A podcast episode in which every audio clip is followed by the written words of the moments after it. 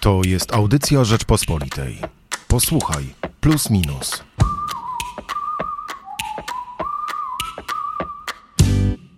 Dzisiaj porozmawiamy sobie w redaktorskim duecie, a tak naprawdę w redaktorsko-naczelno-redaktorskim duecie.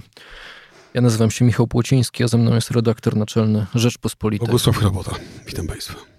I porozmawiamy dzisiaj o atomowym tabu, bo w magazynie Plus Minus, do którego oczywiście wprowadzeniem będzie nasza rozmowa, przyglądamy się temu, jakie mogą być konsekwencje złamania tego tabu, czyli co się stanie, jeśli rosyjski dyktator naprawdę zdecyduje się na użycie strategicznej broni jądrowej. Analizuje to dogłębnie Jędrzej Bielecki w tekście Ostatnia karta Putina. Pisze o tym, jak zareagują Amerykanie, co zrobią inne potęgi atomowe, ale najważniejsze, co robią one już teraz, by uchronić nas przed tym scenariuszem, czyli co może powstrzymać Rosję. A ja bym zaczął naszą rozmowę od takiego pytania, że to w ogóle jest trudne dla dziennikarza, by takiemu tabu się przyglądać, bo w końcu sama dyskusja o tym, że ta broń może być użyta, ma nas przestraszyć. Tak, oczywiście. Natomiast to jest perspektywa realna. Ja oczywiście ten poziom realności mierzę na poziomie, nie wiem, 0,5%, może nawet mniej. Nie uważam, żeby dzisiaj świat był skazany na użycie broni nuklearnej, natomiast taka perspektywa oczywiście istnieje, bo jeśli jest taka technologia, jeśli jest taki zasób militarny, to teoretycznie może zostać użyty. Co więcej, jak w dobrej sztuce teatralnej, skoro strzelba wisi na ścianie w pierwszym akcie, to znaczy, że w drugim czy trzecim wystrzeli. Także skoro to jest w arsenale potęg, to ta broń w takiej czy innej formie w ciągu najbliższej dekady, 2, 3, 5 może zostać użyta. Ale ja myślę sobie, że ona zostanie, jeśli zostanie użyta, to bardziej przypadkowo i bez intencji zniszczenia świata, niż jako element konfrontacji potęg. W to niespecjalnie wierzę. A na ile my powinniśmy się tego scenariusza dzisiaj bać? Znaczy, my się bać powinniśmy przede wszystkim dlatego, żeby być wyczulonym na tą kwestię. To znaczy, strach to jest bardzo ludzkie, to jest emocja. Ale emocja zawsze idzie w parze z jakąś refleksją. I ta refleksja nasza powinna być, tak myślę sobie, taka. Skoro mamy dzisiaj przynajmniej kilka, jeśli nie kilkanaście państw, które dysponują bronią nuklearną, to trzeba robić wszystko. I to jest niezbędny wysiłek ludzkości, żeby minimalizować ryzyko użycia tej broni. Uwaga, pamiętajmy, że broń jądrowa przeciwko człowiekowi została użyta raz w historii, w 1945 roku. Po 1945 roku konfliktów wojennych mieliśmy bardzo dużo. Kilka poważnych, kilka mniej poważnych wojen, kilkadziesiąt konfliktów zbrojnych z udziałem, uwaga, potęg nuklearnych. Nigdy broń nuklearna nie została użyta. Nie zostanie najpewniej użyta również w konflikcie Rosji z Ukrainą, dlatego że to nie jest konfrontacja równych potęg. Jest Rosja dysponująca bronią nuklearną i jest Ukraina, która nią nie dysponuje. W związku z tym jest to wciąż konflikt lokalny, a może regionalny, ale do momentu, kiedy nie dojdzie do konfrontacji dwóch stron, które posiadają tego typu arsenał, to mam wrażenie, że ryzyko użycia broni jądrowej jest niewielkie. Czego ja się najbardziej boję? Ja się najbardziej boję sytuacji takiej, kiedy dojdzie do rozpadu Rosji albo jakiegoś innego państwa dysponującego bronią nuklearną. Kiedy broń nuklearna wyrwie się spod kontroli administracji, spod kontroli wojska, kiedy dojdzie do jakiejś atrofii państwowości i wtedy ta broń, jeśli wtedy ta broń trafi w ręce nieodpowiedzialne ludzi, którzy użyją ją ze złych pobudek, na przykład z pobudek materialnych, co zresztą znamy ze scenariuszy dziesiątków takich filmów katastroficznych albo wręcz sensacyjnych, to wtedy możemy być ofiarami użycia. Natomiast myślę sobie, że w momencie, kiedy tych kilkanaście państw posiadających broń jądrową się wzajem szachuje, no to dopóki triumfuje albo dominuje refleksja racjonalna, pewien minimalny poziom odpowiedzialności, to użycie broni nuklearnej raczej nie powinno mieć miejsca. Ona może być dzieckiem chaosu, ale nie porządku. No to ja Państwu tylko jeszcze zdradzę, że sam po przeczytaniu tekstu Jędrzeja Bieleckiego w najnowszym Plusie trochę się uspokoiłem. Rzeczywiście są powody do tego, by nie traktować tych gróźb Władimira Putina poważnie. Jędrzej Bielecki bardzo ciekawie analizuje kroki, które już podjęli Amerykanie, by Putina przestrzec, jakie będą konsekwencje przed takim atomowym scenariuszem. Więcej w tekście pod tytułem Ostatnia karta Putina. Ja jeszcze dodam może jeden wątek taki boczny, który idzie troszeczkę za tezą Jędrka. Otóż popatrzmy, proszę Państwa, na napięcia na granicy indyjsko-pakistańskiej. Tam jest permanentna wojna, tam są permanentne zamachy, tam jest permanentna konfrontacja polityczna, ale też militarna. Uwaga, oba kraje dysponują bronią jądrową. Nikomu do głowy, nawet przy największej eskalacji napięć na granicy indyjsko-pakistańskiej, nie przychodzi do głowy, że istnieje jakiekolwiek ryzyko użycia broni nuklearnej przeciwko jednemu czy drugiemu krajowi. Ale i tutaj Amerykanie dmuchają na zimne, bo bardzo często jednak próbują różnych dyplomatycznych metod, by wywierać presję raz na Indię, raz na Pakistan, by do takiego zaostrzenia konfliktu nie doszło.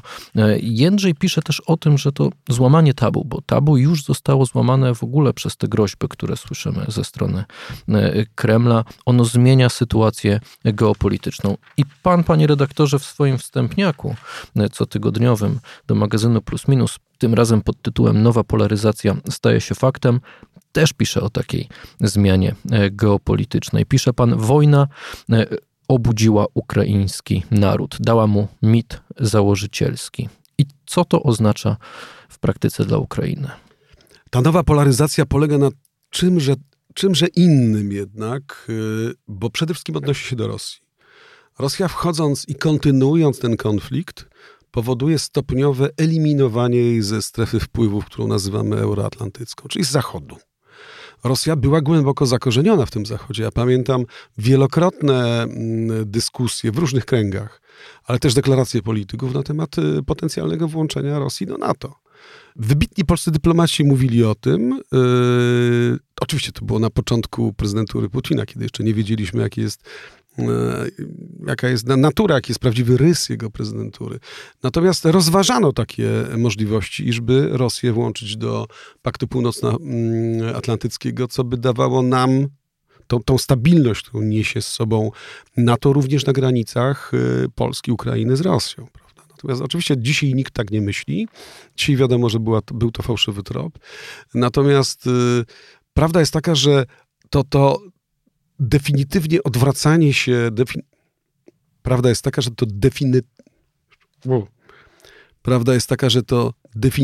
odwracanie się Rosji od Zachodu, od tej sfery euroatlantyckiej postępuje. I można było sobie w zeszłym roku, w marcu czy kwietniu wyobrazić, że dojdzie do coup d'état, do zamachu stanu na Kremlu, że na miejsce Putina zasiądzie ktoś rozsądny, ktoś, kto skończy tą wojnę, kto wycofa armię rosyjską i zapłaci reparacje i tak dalej. Dziś już takich złudzeń nie ma. Po roku wojny, a za chwilę będziemy mieli rok wojny, wiemy, że Rosja brnie w tą ścieżkę, że Putin wciąż ma poparcie narodu, że co więcej posiada wszystkie instrumenty zarządzania niejako tą wielką państwowością. I jeśli ta wojna będzie trwała, to ten rozpad dawnych relacji Rosji z Europą Zachodnią, z NATO, z Unią Europejską, z Zachodem, będzie postępował. Jednym słowem, Rosja na trwałe odwróci się od Europy. W którą stronę? Oczywiście w stronę Azji. I to może być świadomy wybór, bo ta Azja dzisiaj, którą coraz lepiej znamy, także my dziennikarze bywamy tym dość często, to jest zasób o niebywałym potencjale gospodarczym i demograficznym. I jeśli Rosja ma na przykład jako swój atut surowce, to ona nie musi je sprzedawać w Europie. Europa nie jest aż tak wielkim konsumentem surowców, jak wielkie gospodarki azjatyckie, co więcej rosnące w błyskawicznym tempie. To potencjał demograficzny potencjalnych sojuszników Rosji w Azji jest wielokrotnie większy niż potencjalni sojusznicy europejscy, bo to są Chiny, to jest Korea Północna, to jest Birma, czyli Myanmar, to jest Kambodża pod pełną niemal już kontrolą chińską, to jest Wietnam, to jest Laos, to jest wiele, wiele krajów, które się będą rozwijały i potrzebują surowców i to do nich się może odwrócić Rosja. Także z perspektywy geopolitycznej to jest krok, który można rozważyć jako rozsądny. Natomiast to oznacza jedno. Definitywne przecięcie wszelkich relacji Kremla, Moskwy, Rosji z Europą Zachodnią. I teraz pytanie, czy wyborcy Putina, ci, którzy są jego sojusznikami, mają świadomość, że właśnie dokonuje się wielka reorientacja geopolityczna Rosji? Czy aby ktoś za nich nie podjął decyzji, której oni by nie chcieli? I w ślad za tym pytanie, kiedy się zorientują, czy nie sprowokuje to ich do jakiegoś działania, czyli do próby zatrzymania tego procesu odchodzenia od Unii Europejskiej.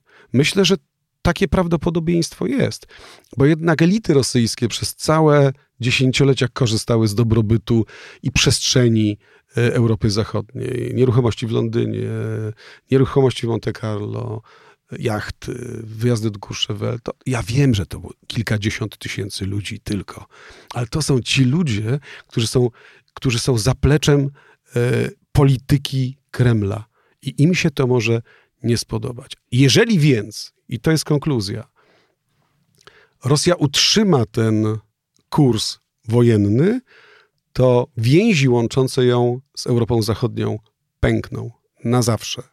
Na zawsze, czyli na dekadę, dwie, trzy, no bo o takiej przyszłości w ogóle wizji przyszłości można mówić. To oznacza, co to oznacza dla Ukrainy? To jest bardzo interesujące, bo to oznacza dla Ukrainy tyle, że jeśli Rosja się odwróci w stronę Azji, to Ukraina będzie miała większą przestrzeń do zwrócenia się na Zachód. Oczywiście jeśli przetrwa, jeśli rozwinie system demokratyczny, jeśli po tej wojnie dokona reorganizacji państwowości, reformy gospodarki, zmian w systemie sądownictwa, uwolni się od korupcji, uwolni się od systemu oligarchicznego i tak dalej. Bo możliwe, że wydarzy się tak jak w historii Polski, że najpierw NATO, a potem Unia Europejska. Jakbyśmy popatrzyli na przykład na przygotowanie, na zaplecze techniczne dzisiaj ukraińskiej armii, no to już jest w większości uzbrojenie zachodnie. Jeśli idzie o myśl strategiczną i taktyczną, to już jest tak naprawdę szkoła europejsko-amerykańska. W związku z tym, jak to się mówi w języku prawniczym, per facta concludentia, Ukraina powoli wchodzi w ten obszar euroatlantycki i ma coraz większe szanse na to, żeby w perspektywie dekady, a może szybciej, wejść zarówno do NATO, jak i do Unii. Chyba żeby doszło do pokoju, chyba żeby Rosja powróciła do negocjacji, skończyła z okupacją Ukrainy i wtedy się otwiera pole do rozmowy o jakiejś takiej sferze neutralnej w tej części Europy. No i wydaje się, że najważniejsze miesiące właśnie przed nami i to w każdej kwestii, o której rozmawialiśmy. Co się wydarzy na Ukrainie? Czy te tabu atomowe zostanie do końca złamane? Czy Rosja rzeczywiście dalej będzie brnąć w tę wojnę, rzuci kolejną ofensywę? Czy Władimir Putin będzie rzeczywiście walczył o to, żeby cokolwiek na tej Ukrainie osiągnąć, co pozwoli mu przetrwać? Tylko myślę sobie, że nie miesiące się liczą, a lata. To znaczy wyobrażam to sobie, że jeśli przy aktualnym poziomie sankcji i strat dla gospodarki rosyjskiej ta wojna będzie trwała jeszcze 6 miesięcy, a może 12, to po 12 miesiącach to napięcie przeciwko Putinowi i przeciwko tej redefinicji rosyjskiej orientacji cywilizacyjnej będzie jeszcze większy nacisk. Także ja bym powiedziałbym Rosji 2 lata na to, żeby podjęła decyzję, czy zostaje w Europie i czy odbudowuje relacje z tą częścią świata, czy na stałe reorientuje się na Azję. I o tym rozmawialiśmy dzisiaj w podcaście Posłuchaj Plus Minus. Michał Płociński. Bogusław Chrabota, dziękujemy. Zapraszamy Państwa do kiosków oraz na stronę www.rp.pl, by przeczytać całe wydanie magazynu Plus Minus. Słuchaj więcej na stronie podcasty.rp.pl. Szukaj Rzeczpospolita Audycje w serwisach streamingowych. Poznaj mocne strony Rzeczpospolitej. Wejdź na prenumerata.rp.pl. Polecam. Bogusław Chrabota, redaktor naczelny.